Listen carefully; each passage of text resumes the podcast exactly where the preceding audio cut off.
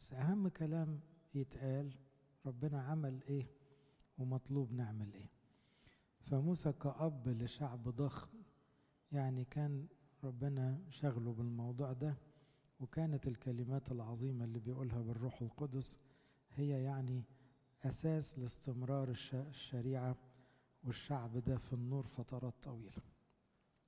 إحنا هنبتدي إصحاح 19 إصحاح 18 كان في جزء مهم علقنا عليه وهو الخاص بالنبوءة المشهورة أن موسى بيتنبأ عن مجيء المسيح واللي اليهود ادوا النبوءة دي اهتمام خاص.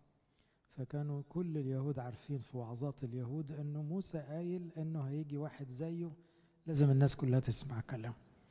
وزيه دي يعني يهودي زيه مش زيه كإنسان لا هو أعظم من إنسان. إنما لازم يبقى من اليهود. ده بالذات بقى فوق الكل. ده اللي قاله موسى واللي مش هيمشي وراه هيهلك ومن هنا كان لقب النبي الآتي لقب خاص بالمسيح واللقب ده ما كانش يصلح إلا أنه يجي على ربنا يسوع المسيح. صح 19 متى قرض الرب إلهك الأمم الذين الرب إلهك يعطيك أرضهم وورثتهم وسكنت مدنهم وبيوتهم؟ جزء بتاع أن اليهود ياخدوا كنعان ويسكنوا مطرح شعوب أخرى. النهاردة الناس لما بتقرأ مش قادرة تتخيل قد إيه الشعوب دي كانت قاسية شريرة وثنية. فبيعتبروا أن اليهود هنا كانوا يعني معتدين ومستعمرين. الحقيقة ده كان خطة إلهية لأن الشعوب دي تحولت إلى حيوانات مفترسة. وهم بيموتوا بعض وبيموتوا أولادهم بيحرقوا أولادهم للتماثيل. فربنا بيطهر هذه المناطق ويسكن الشعب اللي ماشي في النور. نفس هذا الشعب تعرض للعقوبات دي لما بعد عن ربنا. أباء الكنيسة كان بيهمهم بالأكثر المعنى المجازي اللي ينطبق علينا اللي بنسميه الأسلوب الرمزي. يعني إيه؟ يعني أنا هستفيد إيه دلوقتي لما أقرأ إن شعوب وثنية اتزاحت ودخل شعب الله بفكر الله. ده اللي المسيح بسطه في آية بسيطة لما قال لما يكون في واحد قوي ماسك بيت ومالك عليه لازم يجي الأقوى منه ينزع أمتعته. بشرية زي ما الشعوب دي كانت أقوى. المسيح يبقى في قوي مسيطر على العالم النهارده. الشيطان ملخبط دماغ ناس كتير قوي. القديس بولس يقول غبية يعني إيه؟ ناس بتأذي نفسها ومكملة. طب يعني حتى العقل يقول بلاش. طب ليه الناس ماشية في الشر رغم إنها بتأذي نفسها؟ شيطان. يحب يلعب بالبشر. الحل مش عند الناس الحل في الأقوى ما يدخل الأقوى. دخول شعب الله بشريعة من الله. هنا ده إشارة للكنيسة الكنيسة لما تدخل حياة الناس شايلة نور المسيح شايلة كلام ربنا. هنا الأقوى دخل. كلمة الله حية فعالة. أمضى من كل سيف ذي حدين وخارقة. خارقة يعني تخترق النفس كده.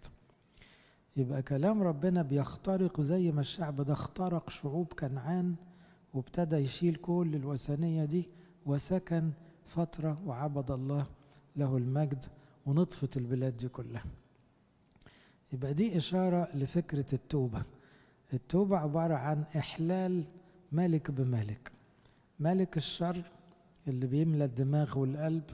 بالملك الحقيقي ربنا يسوع اللي يدخل يملك القلب والعقل وينظف الإنسان ويعيده إلى إنسانيته وإلى جماله الأول. يبقى ما نبصش إن شعب بيزيح شعب وخلاص لا الموضوع مش كده. هذا الشعب في المرحلة دي كان شعب. فأصبح ربنا هنا واضح قدامه فحتى الحيوانات أحسن منهم. يبقى هنا دخول ده مطرح ده إشارة إلى أنه إزاي فكرة تزيح فكرة. يعني واحد مثلا يكون بيعبد الفلوس عبادة. لازم تدخل فكرة محبة الناس ومحبة الخير. وتله ده بفكر وثني مدمر لأن محبة المال أصل لكل الشرور. فلما يدخل فكر إلهي كلام الكتاب المقدس ويزيح الشر ده يبقى الأقوى دخل ويربط القوي يعني يربط الشيطان ويحرر أمتعته. يعني يشيل بقى إيه الأفكار اللي كانت ملخبطة والإرادة اللي ضعيفة في الخير ويطلع بني آدم مختلف. فبيقول متى قرض الرب إلهك الأمم الذين الرب إلهك يعطيك أرضهم وورثتهم. ورثتهم يعني إيه؟ أبو مقار قديس أبو مقار وقديسين كتار شرحوا لنا حكاية ربنا يورث شعبه يعني إيه؟ إحنا نورثه يعني ندخل السماء وهو يورثنا يعني يملك يملك على أفكارنا وإرادتنا ومشاعرنا فنبقى إحنا ميراث الرب ده تعبير كتابي إحنا ميراثه يعني إيه؟ هو الملك علينا من كل الجوانب سكنت مدنهم وبيوتهم تفرز لنفسك ثلاث مدن في وسط أرضك التي يعطيك الرب إلهك لتمتلك. هنا دي توصية غريبة شوي بس نشرحها الأول عشان نفهم. كان في حاجة اسمها القتل مع سبق الإصرار والترصد. دي لغة الجيل ده أو القتل العمد وفي القتل الخطأ. في كل جيل في كده. بمعنى إيه؟ افرض واحد مثلا ماشيين على سور وبعدين خبط في واحد فوقع مات. هنا التاني ممكن يتهم إنه قتله هو مش قاصد هو ما عملش حاجة لكن في قتل خطأ زي حوادث العربيات دلوقتي. القتل الخطأ ده موجود في كل زمن بس ده ممكن ينتج عنه رغبة انتقام عند عيلة القتيل. فهنا مين يأمن الحتة دي؟ طبعا دول شعوب بدائية كلها. القتل العمد الشريعة ثابتة. سافك دم الإنسان بالإنسان يسفك دمه. ودي اتقالت من وقت نوح. ثم قننت في وقت موسى. يعني شريعة أن القاتل يقتل دي شريعة إلهية محكوم بيها من وقت نوح. من وقت الطوفان. بعد الطوفان على طول نزل النص الكتابي ده. في موسى النبي قننت. هنا لأن الناس دي هتزرع وهتعيش ودول ألفات وارد يحصل قتل خطأ. هنا ممكن تبقى مجازر بقى تبقى طار تبقى عداوات. يحصل إيه؟ ربنا بحكمته يقول لهم اعملوا ثلاث مدن هنسميها مدن الملجأ. القاتل بدون عمد بدون قصد سهو. هو حاسس بذنب لكن في نفس الوقت هو ما كانش قاصد ولا مجرم ولا مبيت النية. طب الناس ممكن تموته غيظ منه. لازم يهرب لمكان أمان ما حدش يقدر يوصل. عشان إيه؟ نهدي الأمور يعني. موسى النبي قبل ما يمشي كان عمل ثلاث مدن زي كده شرق الأردن قبل ما يعبروا. دلوقتي هم يعبروا. لو أنتوا فاكرين قصة عبورهم الأخير موسى عبر البحر الأحمر دخل الناس سينا. قعدوا 40 سنة في سينا. جه عند الأردن هيعبروا يبقوا في فلسطين في كنعان.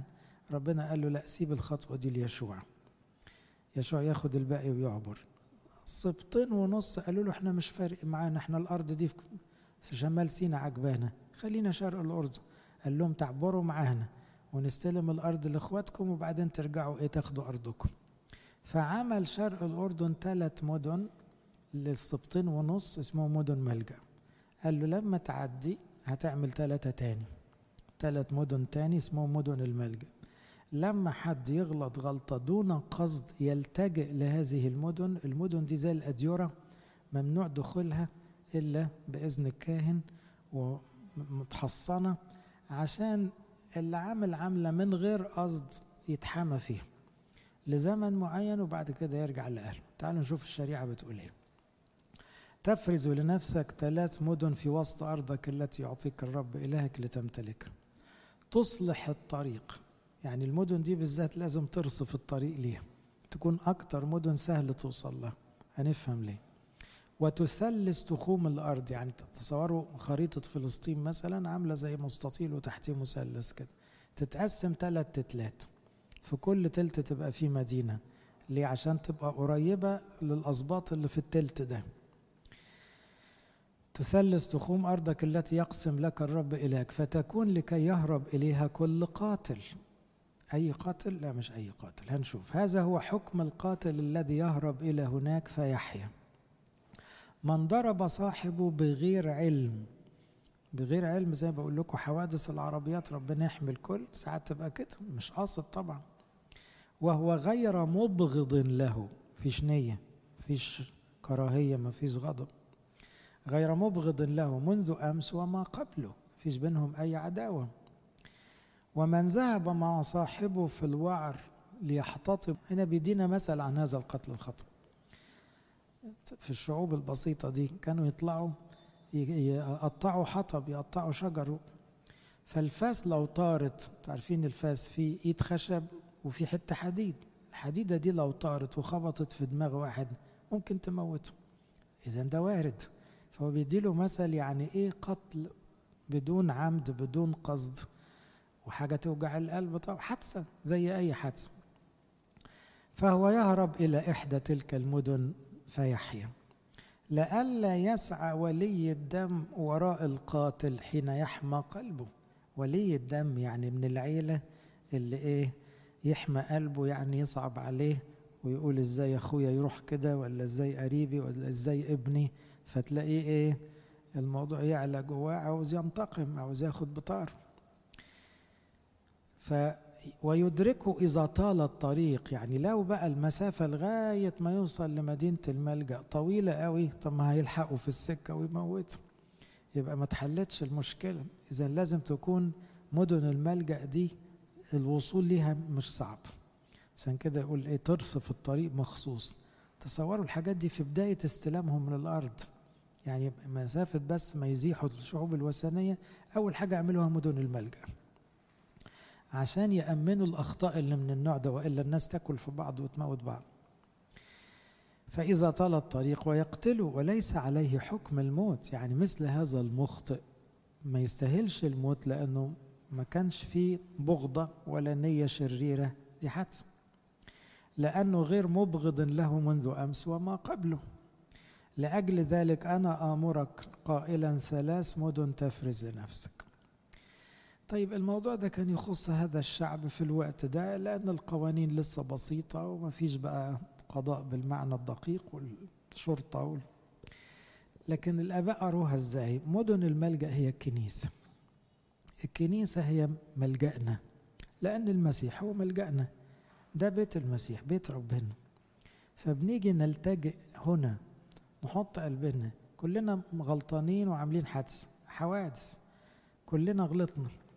وفي كتير من أخطائنا بدون قصد وأحيانا بقصد وكل خطأ عملناه يستاهل الموت بصراحة. أي خطية عقوبتها الهلاك.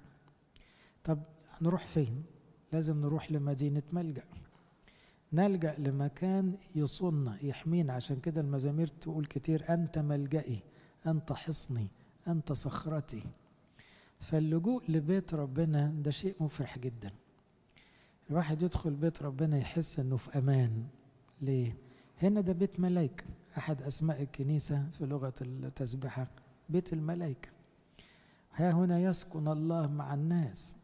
نقول عمانوئيل إلهنا في وسطنا؟ بمجد أبيه الصالح والروح القدس.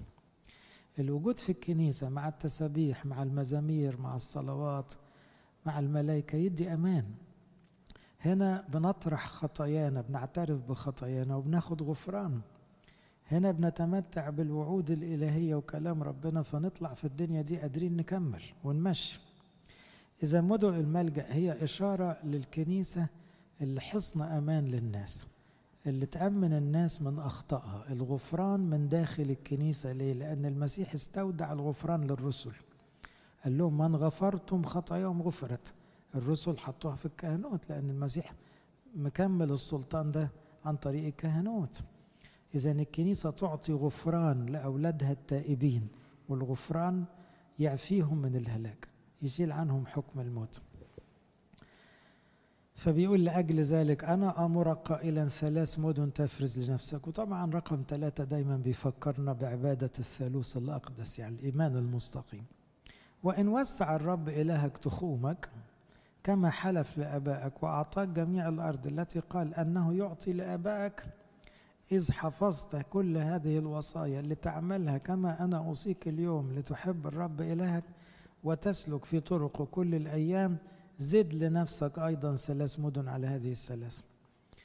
هنا ربنا بيقول له لو أنت زدت قوي في العدد والشعب تكاثر جدا والحكاية كبرت قوي تبقى تزود ثلاثة تاني. هو بيقول له ليه إن؟ ليه ما بيقولوش تعمل كده أو هتعمل كده؟ لأن ربنا عارف إن هم هيكسروا الشريعة بعد شوية. هم مش هيلتزموا بالكلام ده. من زمن القضاة كل شريعة موسى دي اتركنت وبقى الشعب بياخد من شرائع الوثنين ويعيش. فكان ربنا زعلان ويسلمهم بقى للشعوب والشعوب تدك فيهم ويطلع واحد كويس ينجيهم ويرجعوا تاني للوثنية لغاية ما جه داود النبي. رجع الناس لعقلها ورجع العبادة وظبط الدنيا. سليمان مشي شوية وبرضه الدنيا باظت تاني. وبعد سليمان بقى الوثنية بقت هي الأساس. فكان العد تنازلي. يعني آخر ألف سنة قبل المسيح العد تنازلي يعني أغلب اليهود عبدوا الأوثان أغلبهم. فطبعا كان ربنا زعلان على الشعب وقال خلاص مش ده شعبي. وقال بيتي بيت صلاة يدعى أنتم جعلتموه إيه؟ مغارة لصوص قال خليته بيت أبويا بيت تجارة. قال سأقول للذين ليسوا شعبي أنتم شعبي. لكن شعبي ده ما عادش شعبي خلاص. كم مرة أردت أجمع أولادك يا أورشليم؟ ما فيش فايدة. إذا ربنا يسوع له المجد. أعلن نهاية علاقته باليهود بعد رحلة طويلة من العند والكبرياء بتاع اليهود. إذا ربنا كان عارف إنه مش هتزيد عن كده. يعني هي ثلاث مدن لكن لأنهم غير ملتزمين الحكاية مش هتكمل. بس لألا واحد يتساءل ويقول الله طب لو الشعب زاد قوي ثلاث مدن يكفوا؟ قال له نعمل ثلاثة تاني لو احتاج الأمر. لكن طبعا ما احتاجش الأمر. حتى لا يسفك دم بريء في وسط أرضك. يبقى القصد هنا من الموضوع إيه؟ ما يبقاش واحد غلط عن سهو. وواحد تاني يموته يبقى دمه بريء. فربنا ما يحبش الظلم طالما واحد مخطئ بدون قصد. طب دي حاجة ممكن تحصل لأي حد يبقى ما يعتبرش مذنب ذنب فظيع. لا يسفك دم بريء في وسط أرضك التي يعطيك الرب إلهك نصيبا فيكون عليك دم. شريعة مدن الملجأ لما تقروها في اللاويين بقى تفاصيلها. تلاقوا إنه مرتبط وجوده في المدينة دي إنه يفضل عايش لغاية ما رئيس الكهنة يموت. لأن رئيس الكهنة هنا شبه المسيح إشارة للمسيح. فطول ما المسيح موجود يبقى هو محمي عنده في الملجأ ومسيحنا ما بيموتش. فنفضل في مدينة الملجأ على طول. ده كان المعنى ببساطة. إن مدينة الملجأ دي يبقى الواحد طول ما رئيس الكهنة عايش محدش يقدر يقرب منه. ولأن إلهنا حي رئيسنا دايما حي يبقى إحنا محروسين ومحفوظين في كنيسته. ولكن إذا كان إنسان مبغض لصاحبه فكمن له وقام عليه وضربوا ضربة قاتلة فمات ثم هرب إلى إحدى تلك المدن يرسل شيوخ مدينته ويأخذونه من هناك ويدفعونه ليد ولي الدم فيموت. يعني مش حجة الواحد عامل عملة سودة ومتآمر وكمن لصاحبه وقتله وبعدين يقول هروح مدينة الملجأ. لا لا لأنه ده ده في هنا بغضة في نية وحشة في قصد. دي مش صدفة دي مش حدث ده مش قتل سهو ده إجرام. فهنا النص الأولاني هو اللي يمشي سافك دم الإنسان بالإنسان الإنسان يسفك دمه لازم يموت. لأن القاتل لازم يقتل هنا. لأنه ده العدل الإلهي والعدل الإلهي ده لغاية النهاردة الشعوب بتشتغل بنفس المعنى ده أن القاتل عادة بياخد إعدام. فهنا حتى لو هرب لمدينة الملجأ لا يقبل. بمعنى إيه؟ أباء فهموها التائب مقبول دائما في الملجأ غير التائب مش مقبول. يعني اللي يجي بيت ربنا بنية التوبة الصادقة. ومكسوف من نفسه وخجلان وبيطلب غفران خلاص ربنا يغطي عليه بنعمته ويسامحه ويستره. لكن واحد داخل وهو يضمر الشر وما عندوش مشاعر توبة ومش عاوز يرجع لربنا ومش عاوز يتغير لا حتى لو جه الكنيسة مش هيتناول. أو لو اتناول تبقى دينونة عليه لأنه غير تائب ربنا ما بيضحكش عليه. مش ده اللي الملجأ يعني يحميه مش ده اللي الكنيسة تنجيه. لأنه في الآخر هي مش مجرد مكان ربنا فاحص القلوب والكلى. عشان كده كانوا زمان الآباء مدققين في المتناولين. يعني القديس يوحنا الذهبي الفم له عظة للكهنة يقول لهم دققوا في الناس اللي بتتناول. الناس دي بتخاف ربنا الناس دي بتحب بعضيها الناس دي عايشة في النور الناس دي بتكره حد. ما تمنعوهم من التناول. لو غير تائبين ما تشتركوش في الجريمة دي. ما تدهمش جسد ودم المسيح. لأنه ده حاجة مقدسة جدا. فبيحمل الكهنة مسؤولية أنه لا اعرفوا ولادكم كويس عشان يبقى اللي قدامك ده مستقيم بيجاهد تائب. جاي بيت ربنا خجلان فيتمتع بالغفران كتائب. لكن لو هو مش تائب لا لا. ياخدش ياخد دينونة. ده بيزود خطاياه لما يتجاسر ويقرب من جسد المسيح ودمه. فهي نفس المعنى كده. لو قاتل بنية القتل لا مدينة الملجأ ما تفيدوش ما تنفعوش في حاجة. يسلم ليد الشيوخ بتوع مدينته عشان القصاص يتم فيه. يقتل بيد ولي الدم حسب النص الأولاني. لا تشفق عينك عليه. الكلمة دي ساعات الناس تخاف. إيه ده؟ مش ده كلام شديد؟ استنى بس. هو ساعة ما قتل واحد بنية وقصد وإرادة حرة هل أشفق عليه؟ خلاص. ما يزرعه الإنسان إياه؟ يحصد أيضا. ولو فضلنا يعني نعذر ناس بلا عذر وبلا توبة الحقيقة إحنا بننشر الفساد بنزود الشر. فهنا الردع للشر ضروري. في ناس ما بتحبش المعنى ده بس هو ربنا إله عادل. لو ربنا ترك الظالم والشرير عمال يزداد في شره دون أي ردع يبقى ربنا نفسه وافق على الشر يبقى ربنا نفسه ظالم. أي حد اتظلم بيبص لربنا يقول له انصفني ما تسيبنيش وأنا مظلوم. طب لو ربنا فضل مبارك للظالم على طول المظلوم يعصر في ربنا يتلخبط. الله وأنت كمان ظالم ولا إيه؟ فهنا لا تشفق عينك يعني طالما اللي قدامك ده شرير مصر على شره يبقى لازم ياخد عقابه. عشان كده الكتاب يقول مخيف والوقوع في يد الله. على قد ما ربنا طيب قوي على قد ما صفة العدل اللي هي في طبيعته تخليني أخاف لأنه أنا لازم أتوب. لأنه في دينونة بجد في حكم على الأشرار بجد. يبقى إحنا نحتاج إلى التوبة فنتمتع بالملجأ. يبقى إحنا كده في الأمان لأننا يعني تائبين بالحقيقة. لا تشفق عينك عليه فتنزع دم البريء من إسرائيل فيكون لك خير. لا تنقل تخم صاحبك الذي نصبه الأولون في نصيبك الذي تناله في الأرض التي يعطيك الرب إلهك لكي تمتلك. يعني إيه تنقل تخم صاحبك؟ في حاجة اسمها التخوم. التخوم دي اللي هي حدود كل أرض ملكية كل واحد. كانوا زمان يعملوا شوية حجارة كده يبقى الأرض دي بتاعت عم فلان والأرض دي بتاعت عم فلان. وبعدين يعملوا ساعات سلك يعملوا شوية حاجات قطع حديد كده. يوم يجي واحد إيه يحرك الحديد فياخد له مترين في أرض أخوه. نقل التخم سرق حط إيده على حاجة مش بتاعته. طيب المسؤول يقول معلش لا ما فيش معلش لا تنقل تخم صاحبك الذي نصبه الأولون في نصيبك. يعني إيه؟ طالما الأنصاب جمع كلمة نصيب هنا متوزعة بحق ما ينفعش حد ياخد نصيب أخوه.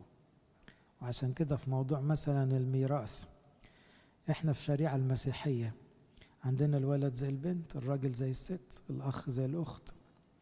مفيش حاجة اسمها الولد اكمنه ولد ياخد نصيب اتنين لا. يبقى إحنا نمشي ما تاخدش نصيب حد وإلا مش هتلاقي بركة ابدا. هتلاقي لعنة في الحاجة اللي انت خدتها. والأجمل والأجمل إن كل واحد يتنازل عن نصيبه للمحتاج أو للأخ الأكثر احتياجا.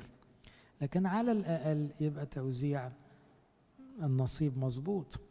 وحاجة الراجل لمراته وبناته حتى لو ما فيش ولاد تفضل لبناته. ده الفكر المسيحي. يبقى ما فيش حاجة اسمها قرايب أخر ياخدون. لا ما ياخدوش حاجة.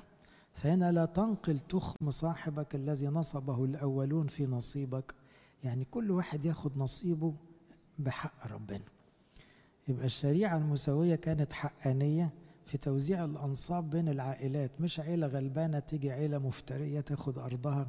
لا والظلم ده ربنا يرفضه. الذي تناله في الأرض التي يعطيك الرب إلهك لكي تمتلكها تكرر المعنى ده في سفر الأمثال لما بيقول لا تنقل تخوم القدماء أو الآباء. فسروها الآباء معناها الميراث من الآباء العقيدة اللي استلمناها.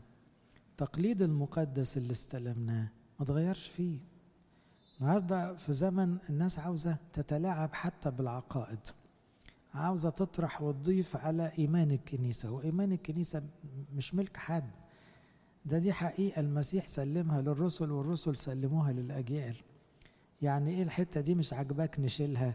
أنت بتنقل تخوم ده مش في أرض ده تخوم إلهية. دي حقائق إلهية. زي واحد يقول أنا شايف الكتاب ده مش مفيد في الإنجيل نشيله. نشيل إيه؟ أنت اللي هتشيله وتحط في الإنجيل.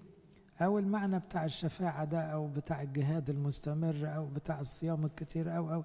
بلاش بلاش. هو إيه؟ هو أنت صاحب الحاجة عشان تغير فيها؟ أنت هنا بتلعب في حاجة مش بتاعتك. يبقى الأمانة في العقيدة نوع من عدم نقل التخوم بيسموها. يعني الاحتفاظ بأمانة التسليم. ما سمعت مني أودعه أناسا أمناء يكونون أكفاء أن يسلموا آخرين. يبقى كما استلم نسلم. زي القديس بولس يقول تسلمتم من الرب ما سلمتكم فما ينفعش إن بولس يضيف حتى لو كان بولس ده قديس عظيم. بيقول أنا استلمت وبسلم. اللي خدته من المسيح ومن الآباء الرسل بقوله لكم عشان أنا همشي. وأنتوا تقولوا للي بعدكم. وهكذا من جيل لجيل يبقى كده في تسليم أمين تبقى إيه الإيمان ما يتلعبش فيه. لا يقوم شاهد واحد على إنسان في ذنب ما أو خطيه برضو دي حكم ليه؟ لو واحد شهد على واحد ما يمكن الشاهد نفسه متغاظ منه فبيتبلى عليه. عشان كده لا تؤخذ شهادة شخص واحد أبدا. من وقت موسى النبي والنهاردة برضه في القضاء المدني عموما لازم يسمعوا للشهود مش كده؟ وعلى فم شاهدين أو ثلاثة تقوم كل كلمة. الكلام ده من وقت موسى وساري في القضاء المدني عموما. لا يقوم شاهد واحد على إنسان في ذنب ما أو خطية ما من جميع الخطايا التي يخطئ به على فم شاهدين أو على فم ثلاث شهود يقوم الأمر. طبعا هل ده يمنع الغلط مية في المية؟ برضو لا. كلكم عارفين أنه جمعوا شهود زور على المسيح. يعني المسيح له كل المجد. جابوا ثلاثة وأربعة واخدين فلوس شهدوا عليه شهادة زور. والمسيح ساكت لأنه عارف أنها إيه زي ما قال كده ساعتكم وسلطان الظلمة. ده وقت الشيطان. فبتوع الهيكل نفسهم رؤساء الكهنة جابوا شهود زور. قبلها بسنوات طويلة كان في راجل طيب يهودي وتقي اسمه نابوت اليزرعيل كان عنده حتة حقل جنب الملك أخاب. إيزابل عملت إيه جابت ناس دفعت فلوس شهدوا زور على أن نابوت ده جدف. جدف يعني يا عبد أوثان يا شتم في ربنا. عقوبته الرجم الموت. فموتوه بشهود زور. عشان كده شهادة الزور دي خطية كبيرة قوي الكذب إنك تقول كلمة كذب على شخص إحنا ساعات نستقل بالحاجات دي. لا دي خطية كبيرة جدا. يمكن عند الناس عدت لكن عند ربنا مش هتعدي. لأن دي شهادة زور. الكذب كله عبارة عن شهادة زور. أي كذبة أنت بتشهد زور. لو فكرتوا فيها. عشان كده ساعات واحد يقول لك ليه الوصايا العشر ما جاتش فيها لا تكذب؟ ما هي جت لا تشهد بالزور. لا تشهد بالزور ضمنيا معناها إيه؟ اياك تكذب لأن أي كذب عبارة عنك ما بتقولش الحقيقة فاسمها شهادة زور. على فم شاهدين أو ثلاث شهود يقوم الأمر. إذا قام شاهد زور على إنسان ليشهد عليه بزيغ بزيغ يعني إذا وغان يعني بيلف الحقيقة كده ويلبسه تهمة. يقف الرجلان اللذان بهما بينهما الخصومة أمام الرب. يعني افرض واحد اتهم واحد تهمة. دلوقتي إحنا مش عارفين المتهم متهم بجد ولا اللي اتهمه كذاب شاهد زور. لما يقفوا في موقف زي كده يجيبوا الاتنين بقت بينهم خصومة دلوقتي. واحد بيقول إن التاني سرق أو قتل أو عمل. يا ترى مين اللي معاه حق؟ يقف أمام الرب. يعني إيه أمام الرب؟ ما ربنا موجود في كل حتة. أمام الكهنة والقضاة الذين يكونون في تلك الأيام. بصوا التعبير أمام الرب أمام الكهنة والقضاه يعني ربنا حاطط وكلاء عنه فالكاهن وكيل الله. فلما بتقف قدام أبونا ما ينفعش تكذب. ليه؟ لأنك واقف قدام ربنا. فكركم بموقف زي كده. بطرس الرسول كان وكيل الله. جه حنانيا وسفير. باعوا حقل استخسروا الفلوس. هم حرين في حاجتهم. إنما بطرس الرسول سأل سؤال. أنتوا بعتوا بالفلوس دي؟ لأن هم جايين يقولوا إيه جبنا كل فلوس الأرض. فبطرس حاسس إن في كذبة أو الروح القدس ارشده قال له يعني أنتوا بعتوا بالفلوس دي؟ قام كذب وقال له أيوه إحنا بعنا بالفلوس دي.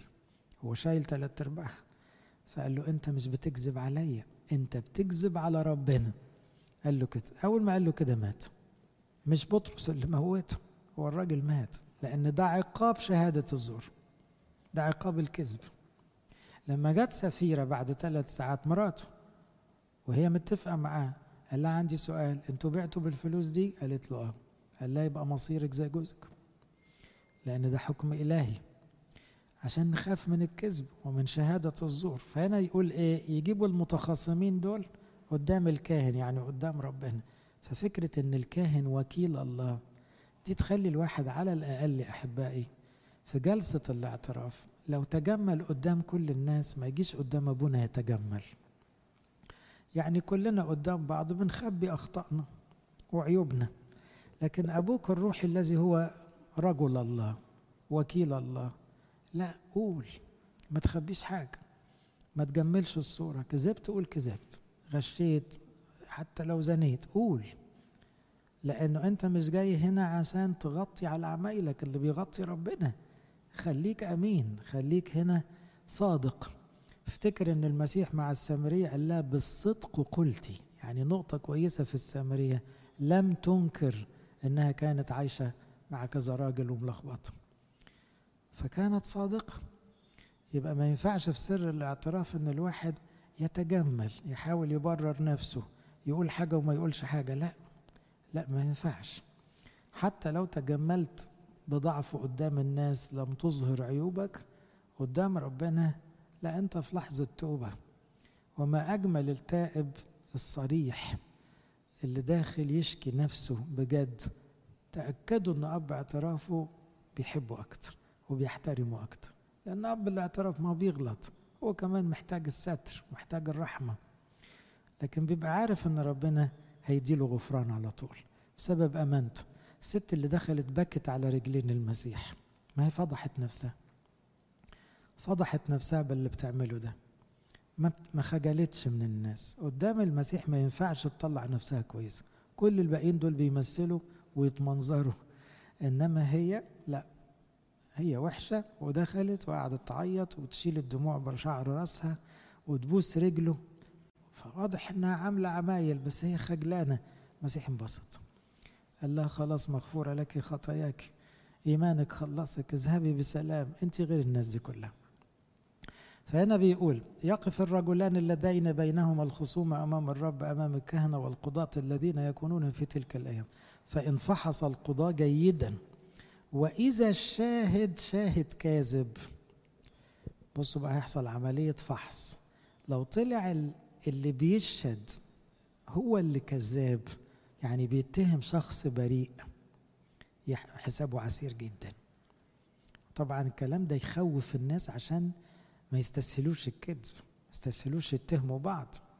فبيقول لو ثبت إنه الشاهد شاهد كاذب فقد شهد بالكذب على أخيه افعلوا به كما نوى أن يفعل بأخيه. يعني هو متهم أخوه بإيه؟ بتجديف يجيب موت يبقى لازم يموت. متهمه بسرقه لازم يدفع مش عارف خمس أضعاف يبقى الأولاني اللي هيدفع الخمس أضعاف. يتعمل فيه اللي كان هيتعمل في أخوه. يقوم طبعا كل واحد يخاف من شهادة الزور. إلا لما يكون ضميره ميت زي بقى اللي شهدوا على المسيح له المجد دول هلكوا. ده عقابهم أسوأ من أي عقاب أرضي الهلاك الأبدي. افعلوا بي كما نوى أن يفعل باخيه لو كلمتكم عن خطية الإدانة مش تعتبر بدرجة ما برضو ظلم للناس أو النميمة؟ لما بتتكلم عن ناس أو تقول عليهم كلام وحش أنت متأكد إن كلامك الوحش راكب عليهم؟ أنت عارف السبب اللي خلاهم يغلطوا إن كانوا غلطوا؟ أنت بتستسهل تعيب في الناس طب ده ممكن تبقى شهادة زور ممكن تبقى أنت قاسي القلب وبتحكم على الناس. وعشان كده ربنا يسوع في الحتة دي قال كلام شديد قوي. قال يا مرائي أخرج اولا الخشب من عينك حينئذ تبصر جيدا أن تخرج القذى من عين أخيك. أنت ليه شايف غلطة أخوك هي اللي ضخمة؟ ده عينيه في قذى تراب شوية تراب. أنت عينك فيها خشبة. أنت مشكلتك أكبر.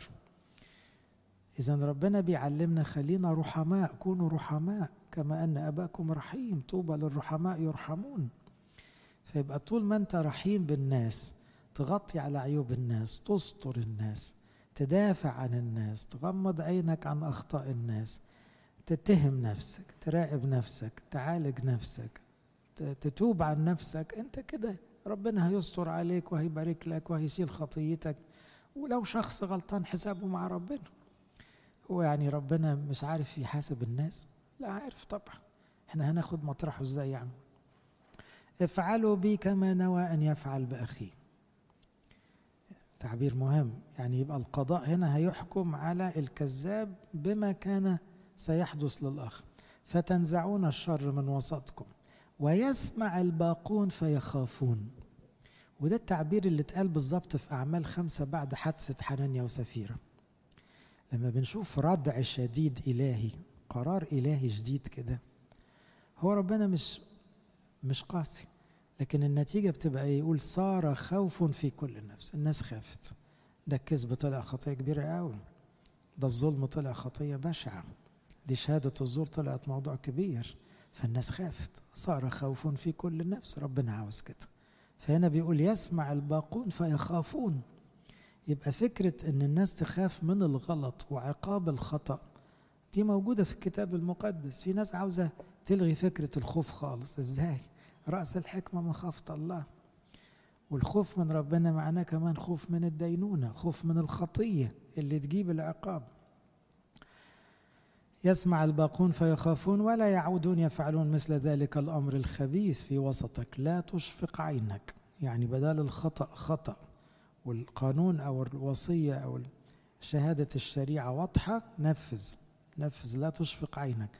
نفس بنفس عين بعين سن بسن يد بيد رجل برجل.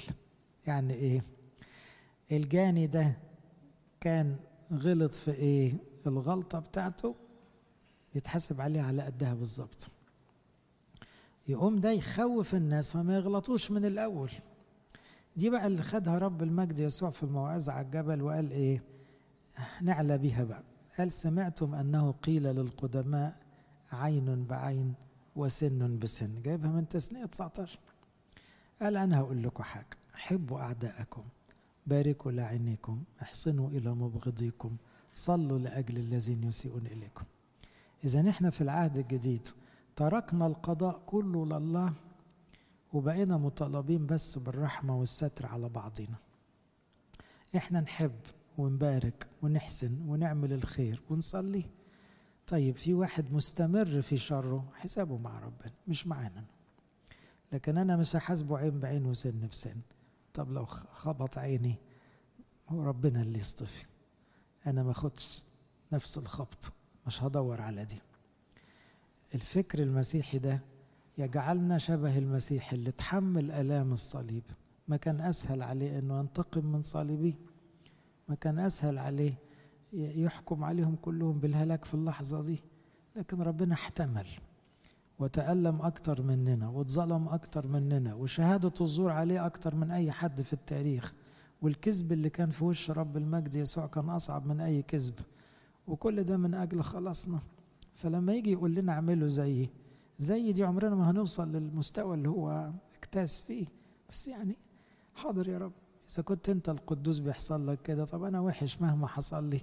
يعني مش هتبقى كتير عليا ندخل في إصحاح عشرين. إذا خرجت للحرب على عدوك ورأيت خيلا ومراكب قوما أكثر منك فلا تخاف منهم. بعد موسى كان في حروب كتير قوي. في زمن يشوع وبعدين القضاة وحتى الملوك شاول وداود وسليمان وما بعدهم. لأن الشعوب الوثنية بيحركها الشيطان لإبادة شعب الله. كما كان هكذا يكون من جيل لجيل. دايما العالم عاوز يعني يتخلص من ولاد ربنا بأي طريقة. العالم أبغضكم المسيح قال كده. فلو شفتوا أن العالم يبغضكم ما تستغربوش. اعلموا أنه أبغضني قبلكم. ليه المسيحيين بالذات هم اللي مضطهدين في العالم كله؟ لأن المسيح قال كده. لأن هم اللي مش تبع الشيطان. فهم إيه جميع الذين يريدون أن يعيشوا بالتقوى في المسيح يضطهدوا طيب لا لو ناس تانية لا خلاص كل واحد براحته. إحنا بالذات اللي إيه نفضل دايما مرفوضين. فقال ما تستغربوش. كما أبغضوني يبغضونكم. فهنا هيبقى في حروب. فلما يطلعوا في حرب قال لهم أول مبدأ أنتوا كشعب ما تبصوش إن اللي جاي عليكم ده معاه جيش قد إيه معاه مركبات قد إيه. كان زمان المركبات الحربية دي مرعبة زي الصواريخ والدبابات والكلام بس كانوا يسموها مركبة. مركبة دي حاجات حديد كده وفيها حصنة ويبقوا راكبين فيها فرسان من فوق. فطبعا دي سريعة الحركة فطبعا ممكن يموت مئة عسكري وهو بيجري محدش يعرف يلحقه فبتبقى قوة للجيش. قال لو لقيت خيل ومركبات أكبر منك وأكتر منك ما تخافش لأن الرب معك الرب إلهك معك الذي أصعدك من أرض مصر. على طول يرجع دماغك وتفتكر وقت الفراعنة لما كانوا عاوزين يموتوا العبرانيين ويبيدوهم. ما كان معاهم مركبات فرعون وكان معاهم خيل. ونقول في التسبيحة الفرس وراكب, الفرس طرحهما في البحر. يعني الفرسان وكلهم والخيل ده كله غرق. فافتكر إن ربنا ما سابكش فمش هيسيبك. ما تبصش بقى للقوة المدنية والبشرية والإمكانيات والفلوس والغنى والعضلات وال... ده مش تبعنا. الرب إلهك معك الذي أصعدك من أرض مصر وعندما تقربون من الحرب يتقدم الكاهن ويخاطب الشعب. يبقى في شريعة خاصة بالدخول في الحروب غصب عنهم هيحاربوهم. برضو افتكروا حاجة مهمة. بالنسبة للحياة اليهودية الشريعة تحكم حياتهم كمدينة كشعب زي مدينة لها قوانين ولها جيش. في الفكر المسيحي ما فيش كده. ما فيش جيش ما فيش حكومة مسيحية ما فيش حاجة اسمها كده. هم عندهم لا في قوانين مدنية تحكم كل شيء بما فيه الجيش والحروب والملك. إحنا في المسيحية ما عندناش كده إحنا في المسيحية عندنا أفكار ومبادئ روحية تخلينا شبه المسيح. ونعيش في أي زمن ومع أي ناس لغاية ما نروح السماء. مملكتنا ليست من هذا العالم. لينا مملكة بس مش من هنا. وبالتالي إحنا ما بنحاربش على ملكوت أو مملكة أو بلد أو أرض أو حكومة في الدنيا. ما عندناش الفكر ده. ليست لنا ها هنا مدينة باقية. انتمائنا للسماء. ده فرق كبير بين الفكر اليهودي والفكر المسيحي. لكن الفكر اليهودي يميل أو الشريعة يعني بتاعت موسى فيها اعتدال فيها إنصاف فيها قوانين وضعية أو حطها ربنا عشان توازن الأمور. فبيقول لما تطلعوا للحرب يجي الكاهن ويخاطب الشعب. ليه؟ كان في أغلب الأزمنة ما فيش جيش كامل قاعد جيش بس. كانت الناس تبقى فلاحين ورعاة غنم ولو حصل حرب يجمعوا الفلاحين والرعاة ويعملوا منهم عساكر. يعني دايما كان الجيش كله متطوع مش جيش نظامي في أغلب الشعوب القديمة دي. فيجي الكاهن الكبير يخاطب الناس ويقول لهم اسمع يا إسرائيل أنتم قربتم اليوم من الحرب على أعدائكم. أولا لا تضعف قلوبكم يعني ما تخافوش. بدل إحنا ما قصدناش نحارب حد. ربنا هيحارب معانا. إحنا ملناش عداوة مع بشر. وبفكر العهد القديم لو الشياطين كلها تكتلوا عليك لا يضعف قلبك. معك الأقوى. معك ربنا. يعطينا سلطان على الحياة والعقارب وكل قوة العدو ولا يضركم شيء. فلا يضعف قلبك. استغرب ألاقي شباب مسيحي يقول لك الشياطين وعاملين لي عمل وفي سحر و... إيه ده الكلام ده؟ أمال بتتناولوا إزاي؟ وتقولوا أبانا الذي إزاي؟ وماسكين صليب إزاي؟ وبترشموا الصليب إزاي؟ شياطين إيه؟ الرعب من الشياطين ده فكر غير مسيحي خالص ملوش علاقة لأنه لا يضعف قلبك يا حبيبي اللي معانا أقوى من اللي علينا. الكلام ده لو رحت للشيطان برجليك وبعت المسيح خلاص يتشطر عليك لكن أنت بعيد عنه وبتقاومه يبقى طبعا اللي معاك أقوى. فيقول لا تضعف قلوبكم لا تخافوا ولا ترتعدوا ولا ترهبوا وجوههم. يعني ما تخافش من المشاكل ما تتخضش من الناس ما تستكترش المعركة على نفسك. يعدي علينا أيام صعبة ويبقى في يعني ناس أشرار عاوزين يأذونا. ما تخافش منهم. دول شوية بشر في الآخر. يعني دول طلعوا نزلوا دول بني آدمين في إيدين ربنا ضابط الكل فوق الكل. وحتى لو معاهم شياطين برضو الشياطين يترعبوا من المسيح. فاللي معاك هو الأقوى. إذا لا تخاف ولا ترتعدوا ولا ترهبوا وجوههم لأن الرب إلهكم سائر أمامكم سائر معكم لكي يحارب عنكم أعداءكم ليخلصكم. إحنا النهاردة ما عندناش أعداء بشر بس عندنا أعداء روحيين. حربنا ليست مع لحم ودم حربنا شغالة مع قوات الشر. أجناد الشر الروحية في السماويات ده التعبير اللي قاله في أفسس الست. وفيهم رياسات وسلاطين يعني رؤساء شياطين يعني رتب شياطين كبيرة ولا يهمك ما تخافش. البسوا سلاح الله الكامل عشان تقدر تغلب وتثبت. فإحنا ما عندناش حرب مع بشر. لو البشر قلبين عليك المشكلة مش فيهم مشكلة في الشيطان اللي وراهم. فالخناقة مش معاهم هم مع الشيطان. طب وخناقة الشياطين دي يعملوا فيها إيه؟ مزامير.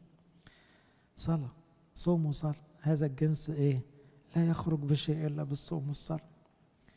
يبقى الحكاية كلها قداسات ومزامير ومطنيات وصوم وصلاة خلاص. مفيش حاجة تقدر عليك أبدا حتى لو بعلزبول نفسه رئيس الشياطين مركز معاك ما تخافش. لأن دي مش شطارتك ولا قوتك ده اسم ربنا. اسم ربنا هو اللي هيبقى قصاده. الرب إلهكم سائر معكم لكي يحارب عنكم أعداءكم ليخلصكم. ثم يخاطب العرفاء الشعب قائلين من هو الرجل الذي بنى بيتا جديدا ولم يدشنه؟ بصوا الشريعة فيها جانب إنساني رائع. في بعض الفئات لو دخلت الحرب هتبقى جواها مكسور. واحد يدوب بيشتري بيت ولسه إيه ما وضبوش. عشان يطلع الحرب واحتمال ما يرجعش. هيبقى داخل الحرب نفسيته وحش ملوش نفس. عاوز يبقى جدع زي بقية الرجالة ويدافع عن بلده أو عن عقيدته لكن هتبقى إيه نفسه تعبانة. بصوا بقى اللي هيبني بيت ولسه ما دشنوش يروح مش مهم يحارب. دي معناها إيه؟ مش فارق معانا العدد. لو هو بيبص على عدد مفيش حاجة اسمها واحد يبني ولا واحد يتجوز كله يجي عشان يحارب. إنما لأن القوة مش في العدد. خلاص في استثناءات كتير. اللي نفسه يكمل بيته يكمل واللي لسه متجوز لا يرجع لمراته ويجيب عيال واللي خايف يروح مش مهم. إيه ده؟ فاكرين جدعون لما مشى الكلام ده؟ نزل من كذا ألف لغاية ما وصل 300 واحد. عشان الشريعة بتقول كده وربنا قال له كفاية 300 مش عاوزين أكتر من كده. إحنا مش عاوزين أعداد وخلاص. يبقى هنا واضح إن في بعد إيماني مش بالحسابات. ودي فكرة جميلة قوي لما تيجي تمسك ورقة وقلم وتحسب تلاقي حاجات كتيرة ما تتحسبش. بالورقه والقلم خمس ترغفه لو قسمتهم حتت صغيرة فرافيت ما تكفيش خمس تلاف عيله لا ده هيكفي وهيشبعه وهيفيض. تيجي بالورقة والقلم ما تجيش. 300 واحد يغلبوا 100 ألف واحد. تيجي ما تجيش. يعني كل واحد هيغلب إيه؟ كذا ألف. نفر. إزاي؟ معلش مش بالورقة والقلم. ده كله اسمه بقى إيه؟ ربنا. بالإيمان.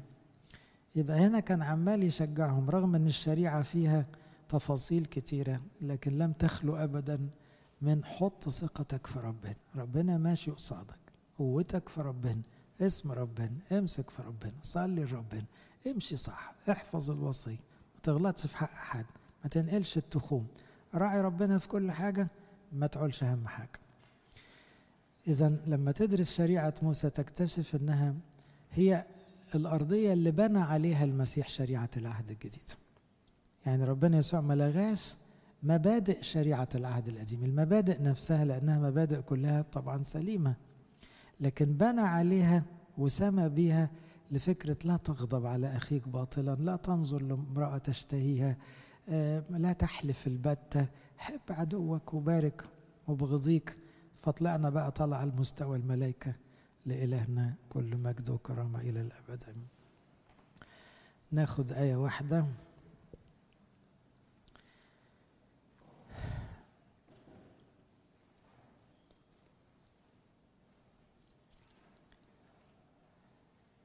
إن فحص القضاة جيدا. معلش دي لينا إحنا وللخدام. إذا فحص القضاة جيدا يعني أي حد يحكم في موضوع لازم يعمل إيه؟ يفحصه جيدا. هتلاقوها إصحاح 19 عدد 19 عدد 18 إن فحص القضاة جيدا. لقوا الموضوع صح يبقى صح. لقوه غلط يبقى غلط. تفضلوا نصلي اللهم اجعلنا مستحق.